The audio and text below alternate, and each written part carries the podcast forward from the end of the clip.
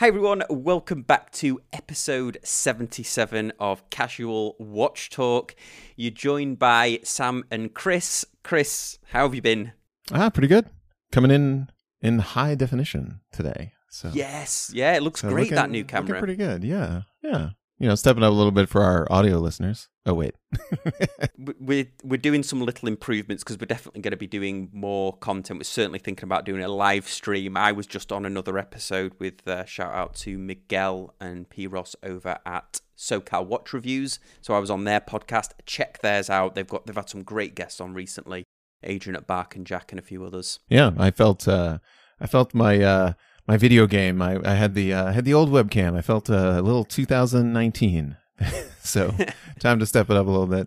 It's all good. The last upload we did was about Tudor, but we were kindly joined by Justin, who was a Rolex AD. But the time before that, chronology-wise, for us was we talked about the Timepiece Gentlemen. Now, some of you might be coming back to see, I think, our opinions on that, because in that last week to 10 days, Chris, a lot happened, didn't it? Yeah. Yeah, it was busy in the Reddit watches drama section of the news. Yeah, I think, to be fair, we kind of called it, didn't we, in our last show? We called what would happen, because at that time we made the show, There was still a lot of speculation about, did they run off with the money? Yeah, yeah. There was still this criminal element to it, but I think both you and I agreed that this would be not a very clever crime to have committed. I have to give it to you, Sam. You definitely, you sort of early defended that and said this is just publicity. Nobody's run off with money, that sort of thing. And you had the correct take. You convinced me as that show went on, and here we are, and we'll do a quick follow up. Yeah, we'll do a quick follow up. I know some people, especially if you've been following it, there's been a ton of content. As always, our shows are chaptered. So if you want to skip this bit, we're going to get it out of the way at the start. Just a brief update on what happened, and then we're going to go into a few news stories. So just use the chapter markers at the bottom in the description if you're wanting to skip this, if you've heard enough about the Timepiece Gentlemen. We're also going to talk about Jody and Just One More Watch as well earlier on in the show, because a lot happened there. There was like more watch drama the last 2 weeks, weren't there, Chris, than in the last 3 years? Yeah, I know. I feel like we're sort of creating. I think, the community has been creating the show for at least the last 3 weeks. So we'll touch on that, and then we'll get back to the regular stuff. Long story short, with the Timepiece Gentlemen, if anybody's not familiar, if you're still wondering, well, why was there all this drama? Long story short, Timepiece Gentlemen is a successful YouTube channel. They were also grey market dealers, dealing in high-end luxury watches, particular Rolex. They had a very successful Instagram account, which kind of started them off. And then what happened was they went dark for a week. They stopped responding to messages, phone calls, and a lot of people were speculating what had happened. There was a news story indicating that there might have been something nefarious, some criminal activity. They ran off with the watches. So everybody was concerned, well, is this criminal, back and forth? Anyway, after almost an exact week, they came back on with a video that wasn't quite an apology video. This was this is what we've been doing for the last week. An explanation video, yeah. Where they basically explained that it was a publicity stunt and get everybody talking, which they certainly did. But as we'll go here, it felt a little crass. I think the premise was this was not only a publicity stunt, but they coined it as if it was a social experiment. Right. Well, this is what happens when you go dark. The internet is very quick to jump on you. And then they had this narrative around that what they've been doing is charity work, which is very honourable, like any work that's done for a charity, any money that's raised for a charity. It came across in the upload, whether the intention was there or not, was, well, while you were all talking about us and speculating and trolling us, we were actually doing charity work.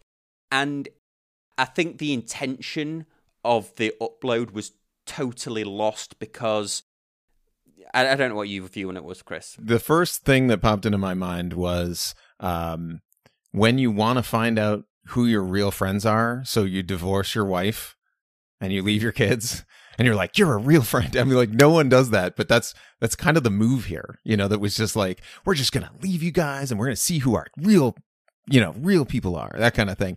And it's just this like, and it just makes everybody, it does the same thing. It just makes everybody uncomfortable. Do I have to go over to dad's house? Can I, you know, can I still call? I mean, like, is it going to get weird if I ask both of them to dinner? You know, and so. Yeah, you make a great point there. That's how it came across. Whether the intention was there or not, that's exactly how it came across. And also the charity angle, it left some people feeling very weird about it. And there was a couple of weird things about it. They basically went to different charities during different days of the week. It seemed like that was an afterthought, that they realized that there was some I'm speculating here. They filmed a lot of things where they turned up to a charity. I'm paraphrasing this video because they took it down, which was also another thing that we need to talk about. But they went to a charity where the people that worked there were quite surprised that they were there, and they'd actually filmed that. Then they had a really awkward part in the video where Anthony was on the phone to his bank, and the bank had actually frozen the Gentleman Timepiece's account. And he was back and forth with him. And the narrative on the video led you to believe that somebody at the bank had watched this video and believed that there was some, or they'd seen it on the Dallas local news, and that's how the account had been shut down. But there's a guy who is a business analyst on, and just let me show you this, Chris. There's a YouTuber. I'm going to plug this guy for a second, Noel B. He does a accountancy channel, and he talked through he's a CPA, and he talked through everything that they shared on their channel about their business. He pointed out, as well as a couple of other YouTubers, Chris, is that a bank will not freeze your account based on something that's on social media, because who at the end of the day watches it? I would be terrified if that was the case, because you could just have, you could make some speculation, you could comment or whatever that, you know, gets the internet all riled up, and then your banker's like, yeah, shut them off. Chris, you run a business, don't you? So you've got business bank accounts. Yeah. Yeah, exactly. No, and I don't. I mean, again, like they are, they're ready to help you, but like I feel like the connection there between anything that you did publicly, like you'd have to really, I can't even imagine what I'd have to do publicly short of, you know, maybe this news story like this with lawyers and stuff. But again, someone would have to make the connection that like, oh, okay, this is this person and they have an account. Like most banks don't care. I mean, yes, he probably has a bigger footprint, a much bigger footprint than I'm going to be putting into a bank. But even then, you talk about, you know, big banks where just millions of dollars coming and going, millions of companies and accounts and everything. Like, I just don't see someone stopping and being like, oh, wait, yeah, he has an account with us. You know, it's very strange. About the closing of the bank account. So say they did close the account. In the upload that the Timepiece Gentlemen had done, they made it appear that they needed it unfrozen as there was a wire transfer coming in from an investor. And a couple of YouTubers pointed out that, look, a bank might freeze your account, but they're not going to stop money coming in. They stop it going out. Exactly. Yeah. Yeah, that's kind of true. So there was a couple of other missteps in that video. One thing that people pointed out, which I didn't really notice, it was he was wearing that Richard Mille the whole time. Okay, you're talking about the charity. You're wearing a watch on your wrist that could probably run a charity for a year. Right. I mean, or $200,000 is not that he should do. I mean, you know, that's part of their business expenses. But it was one of those things where it was like, oh, we're gonna donate these watches and all of this and our time, but we've seen them spend $17,000 on a meal. They implied that the charity, they were trying to do some good with their social media, but they'd already proved this point because Darby, their videographer, who had a friend that was in dire need of a kidney transplant, I think, and needed money for medical expenses, people had already... he had mobilized his fans and they'd raised a lot of money towards that. So he didn't need to do a stunt to get his viewers, which I'm one. I mean, full disclosure, you know, we've reached out to him a couple of times to ask him to come on for an interview. I was a fan of their a big fan of their channel. I watched every episode. Flamboyant thing. I just took that in its stride. So they could mobilize their followers already to do to do good for charity. They didn't have to do a, well, we went dark and you were all talking about us and I'll bleep that bit out. You were all talking about us, another bleep, that but we were doing this charity. While you were all talking about us, we were doing charity. Right. So shame on you for not trusting us. But most of us did trust it. Chris and I, we never threw shade on them. In fact, we said, be careful whose grave you're pissing on, because if this is a publicity stunt, you know, Archie, Christmas for Archie Luxury. That's right, yeah.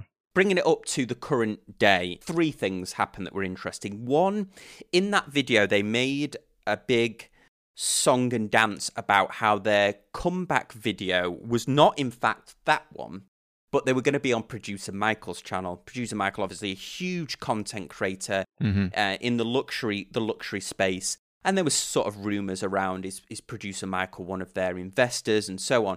But then Producer Michael's, as soon as that video came out, he kind of disowned them, really. He said that they said everything they wanted to in that video. He obviously saw the like versus dislike ratio was crazy. So that was an interesting thing. So that kind of cut that avenue off.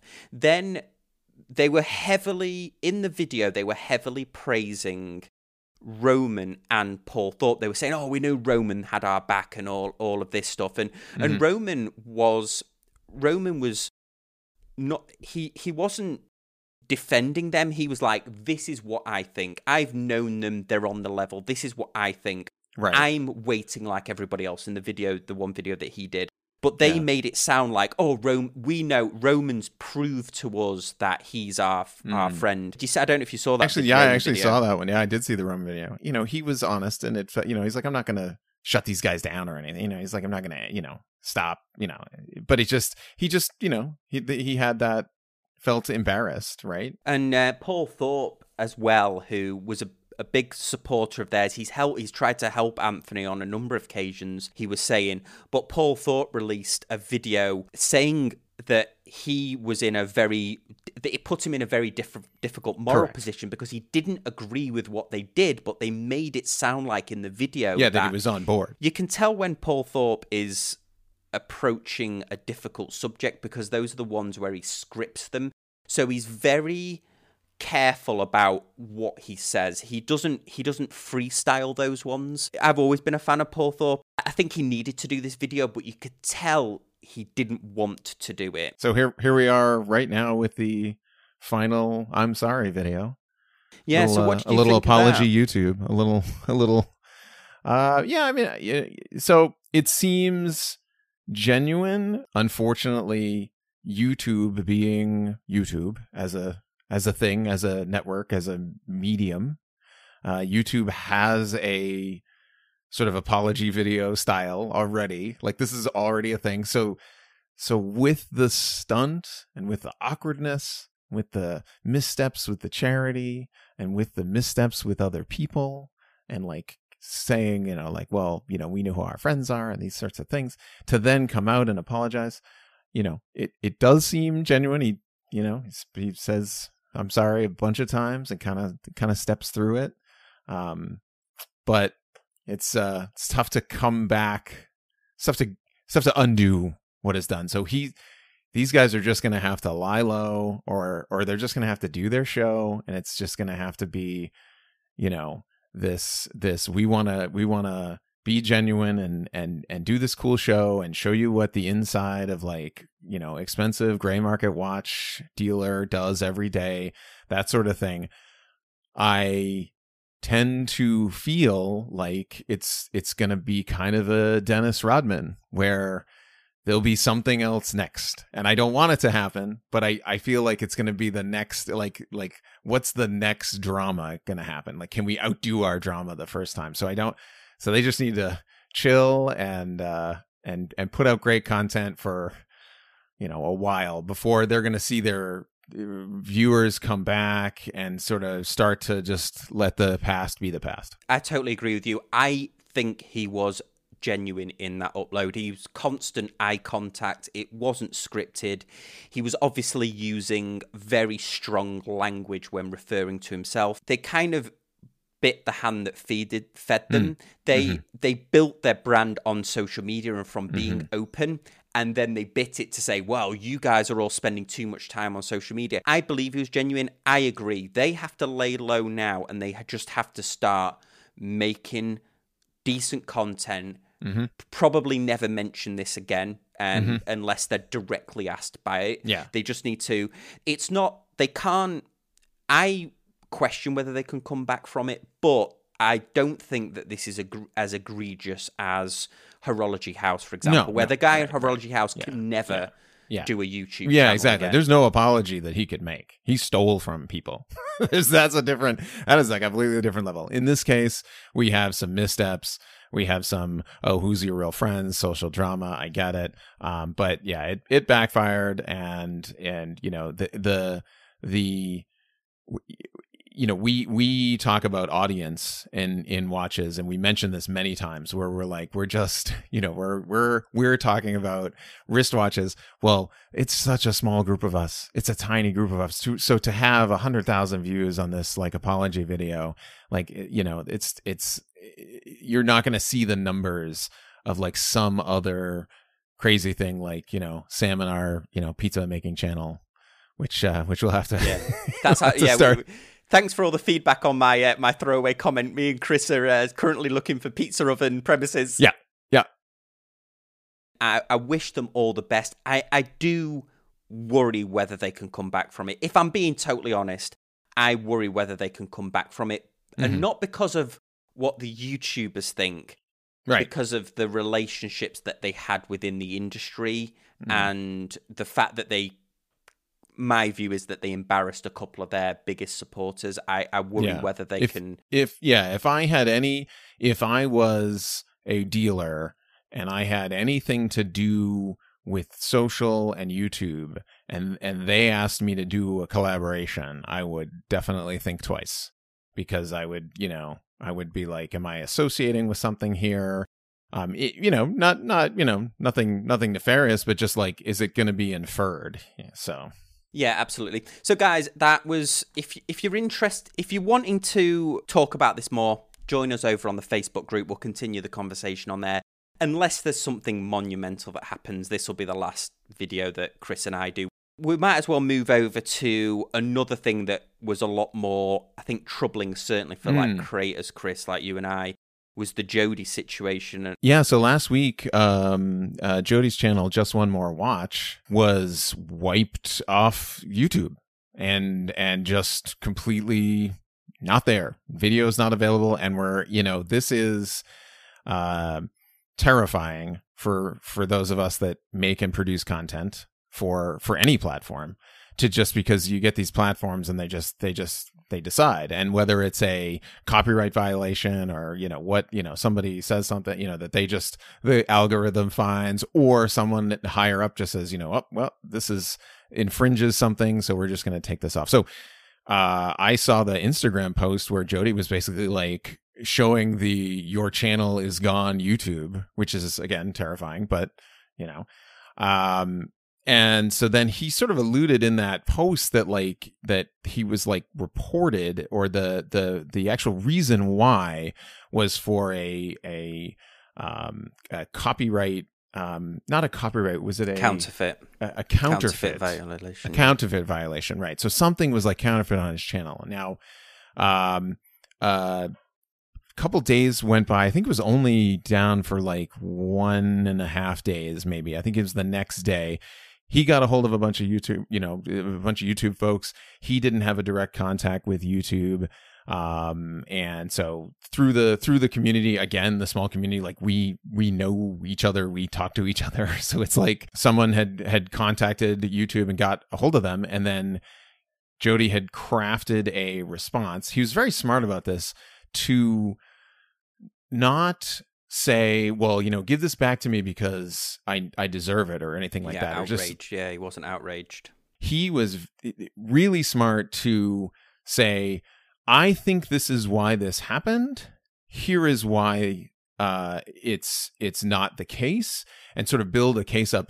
So many times, you know, you'll see people get into these not necessarily legal, but like where decisions need to be made, and like they need data. They need to know why did this happen, and why do you think you didn't deserve this, or you did deserve, you know, these sorts of things. So he drafted a response, and then, like I said, I think it was a day and a half later, his channel was back up, and I watched his whole "Hey, I'm back" video. And something, Sam, that you and I were kind of, we had speculated maybe that was, again, kind of dangerous territory, which is he had a couple of videos comparing the super fakes to the real watches. So I know he had a Rolex one that was pretty old, and then he had the current, I think he did that maybe 4 or 5 months ago, that Omega that he did. And he specifically called out in his I'm Back video those two. And I'm glad he called them out, because I completely agree that that's a situation where, you know, you can say professional driver on closed course, right? But if I have video of me doing 145 on the interstate from yesterday, some attorney, some state, you know, prosecutor needs to arrest me, because that's like, you can't just say like, oh guys, like you know, you shouldn't buy this because it's a fake, but also here's how amazing it is. And like this whole thing. So I'm really glad that he pointed this out. This was one of those situations where we had inadvertently predicted it, because we were talking about another subject. So this was one of those things where it was one of those, we wish we hadn't been right about this, but our feeling, certainly mine was, and a big shout out to Ben from Ben's Watch Club, who actually alerted me to one of my videos that was compared a fake Seiko against a real one. Seiko don't care. Right. But a couple of things that I want to point out about this is, A, this is somebody manually reporting Jody. This isn't YouTube. YouTube couldn't care less about watch YouTubers. We don't get it's prime. You can see that because they, A, don't promote some of the best channels. They don't know. It's an algorithm that's making a decision. Somebody is going in and manually reporting these YouTubers. It happened with the Time Teller. He had a couple of his videos removed, and there's a couple of other people that have gone. And the reason that YouTube is taking them down, I think to your earlier point, Chris, YouTube's thing is display of counterfeit items. They aren't morally making a judgment. They don't care what the intent is. So you can't say, well, I showed this fake so other people don't get fooled, or I showed this fake because it was so good. They don't make a moral judgment on the fact that you have shown a fake on the channel is what the issue is, not the intent. Right. So, yeah, I mean, Jody managed to rally some much bigger YouTubers who actually got a human, like you said, Chris, a human to make a judgment call on it. I'm guessing that Jody took these videos down. They were getting silly, these fake versus real videos, because I felt like, you know, fake watches were always a bit tongue-in-cheek, weren't they? I mean, the amount of, you know, Chris and I grew up in the 80s, the amount of detective films that were in the 80s where somebody's like, oh, I've got a fake Rolex, and it falls to bits. It was a joke. The old raincoat trope with the fake watches. 100%. It was all a joke. Oh, a fake Rolex will just fall to bits and stuff like that. Now, you bring that up to modern days, and a YouTuber, their intentions, you know, Jody's intentions were solid. He was saying, don't buy this. But then he's showing like, oh my, this is a Rolex that only an expert who has handled 1,000 of these would know that it's a fake. Yeah, like that Omega video, he had that macro shot, like that's 1080p macro. It was all dial on my 40 plus inch television. And it was just like, look at how, you know, look at this style versus this style.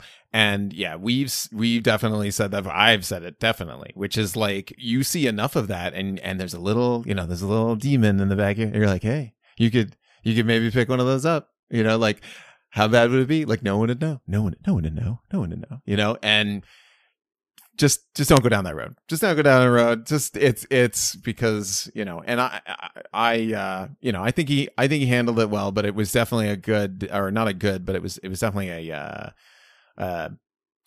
gut check of everybody out there who's making content like this. Jody's making some great content. This is his livelihood at the moment. Probably going to get comments to the effect of, well, he was telling everyone how they shouldn't buy it, and how there is no moral judgment in terms of the YouTube's terms of services. The displaying of counterfeit items is what the issue is, not the intent of why you're showing it. And I think it's probably is a wake-up call for a lot of other, because that content did really well. It was a drama style content, similar to what we've been talking about, Timepiece Gentlemen, really. So, but anyway, just wanted to clear up that bit of thing. We wish Jody luck. He's very invited on our channel. I reached out to him at the time. He replied back and thanked Chris and I for reaching out to him when his channel was down. We said, please come on and we'll help you rebuild if that's what you are. Luckily, his channel got reinstated. So yeah. Anyway, yeah. So good. Those are the two bit of watch dramas. So let's dive into a bit more of the regular show.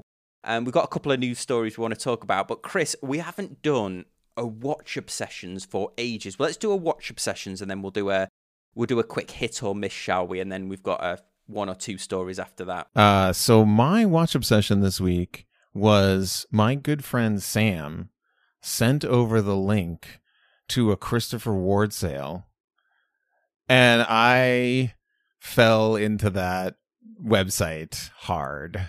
And you know, so total sideline, I popped a tire, I got a flat on my wife's electric car. And basically had to go to the, you know, like it was on the highway, like slash two tires. I think we talked about this, but so already hit the wallet for a full set of tires. And like here I'm like browsing. I'm like, yeah. So I had another look at that blue C65 chronograph with the blue and red subdial, and so good. But so my obsession was kind of everything on Christopher Ward. They've got every color. They've got a bunch of colors of the sapphires now that are great. They've got the compressor, the super compressor that we've talked about. That's great. I'm close. But yeah, definitely a good obsession for me this week. Oh, absolutely. And I managed to snag a Christopher Ward. I won't talk about it yet. Nice. But I managed to get one, so it's being delivered tomorrow. But that sale they did. I would highly recommend, if you like the look of Christopher Ward, sign up to their mailing list. It's called the VIP list. There's no membership involved or VIP status. It's not because I run a YouTube channel that I got like a VIP emails from them. Sign up for it, because not only do they send a voucher that is usually $125 off a watch, they do that incredible sale, but what they did is they emailed everyone on the VIP list a 24-hour preview of the sale. And the sale was, not only was it old stock watches, but it was returns. So I managed to snag a watch that had been returned, because they have that great 60-60 warranty where you can return it within 60 days. Yeah. So I managed to snag a watch that I'm going to wait until it arrives, and then I'll give a first impressions to make sure that it lives up to it. But nice. What an incredible sale that they did. And their watches... some of the best value Swiss watches you'll get. Yeah, they're doing great. Well, there's a little Christopher Ward plug. And a full disclosure, big fan of Christopher Ward and Mike France, who's been on the channel. I've had a bit of a watch obsession. I just watched a video on this from Watch Gecko, but I'm obsessed with this Chronomaster again, the Zenith. I won't call it the Zenith Daytona. It's a bit naughty to call it that. Yeah, don't do that. But, don't do that. I didn't realise this, Chris, but did you know that the chronograph function on this is not 60 seconds? It's a 10-second. It's 10-second revolution. So you see it's got 10 at the top. That is a 10-second.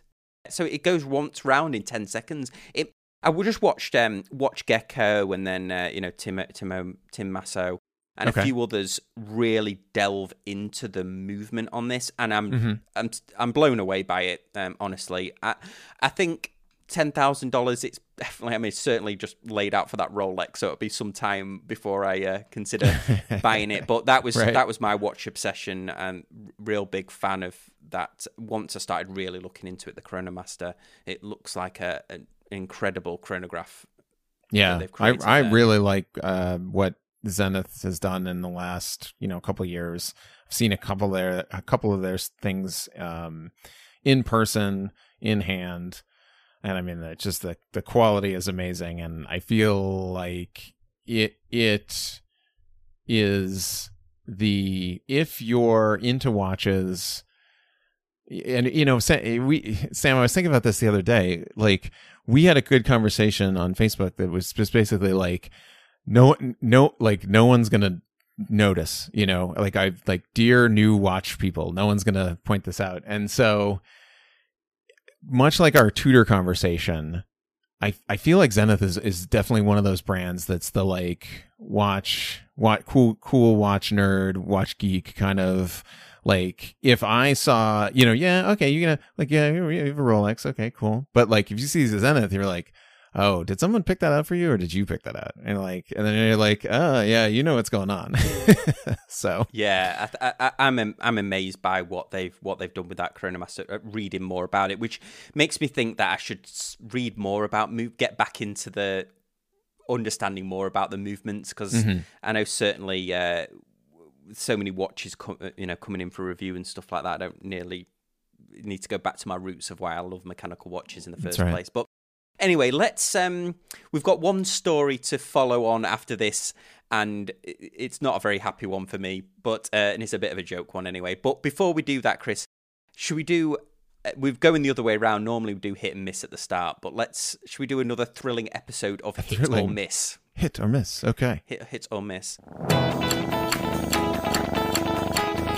On Hit or Miss is, we like to poke fun at Hodinkee. And we still might do, but I wanted to get your view on their new collaboration with Unimatic. Now, Unimatic are Italian brand, very utilitarian watches. They previously used to use NH35 movements, which always put me off them a little bit, not because I don't think the NH35A is a fantastic movement, because it absolutely is.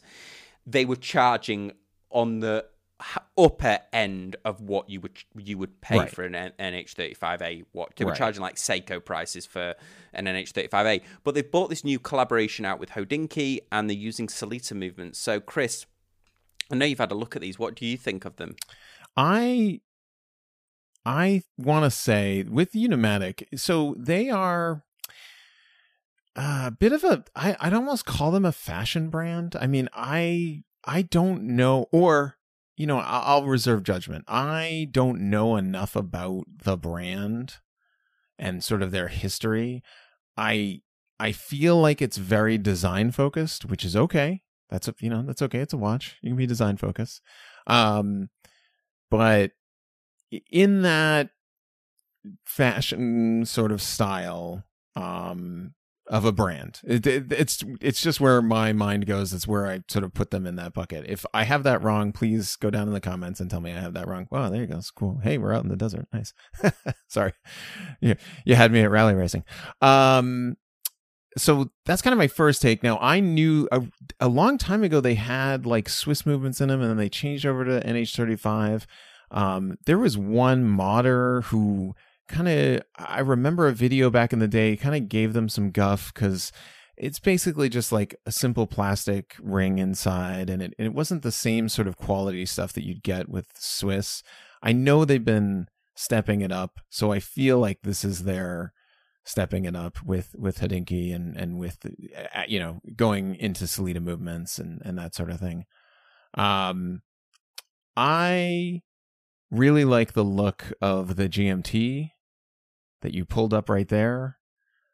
That's such a cool looking watch. I like the design for the aspect. So The price is a little high, but, you know, it's Hodinkee. So, you know, you can find them on eBay later, right? sorry. I can't resist. No, I say, yeah, it's a hit. I'll give it a hit. A reserved judgment hit. I'm again gonna reserve judgment on this. I think that they've got Sellita movements in them now, so that makes them in price competitive. I think the GMT that we just talked about, I think, is my favorite. Of course, they were limited edition, so it's a moot point. They sold out straight away. A Swiss-made tool watch that has a Sellita in it, you know. And I'm thinking of Zin as a standard issue, like as a marker here. That's in the $1,200 range. That's perfect. So the pricing is pretty good.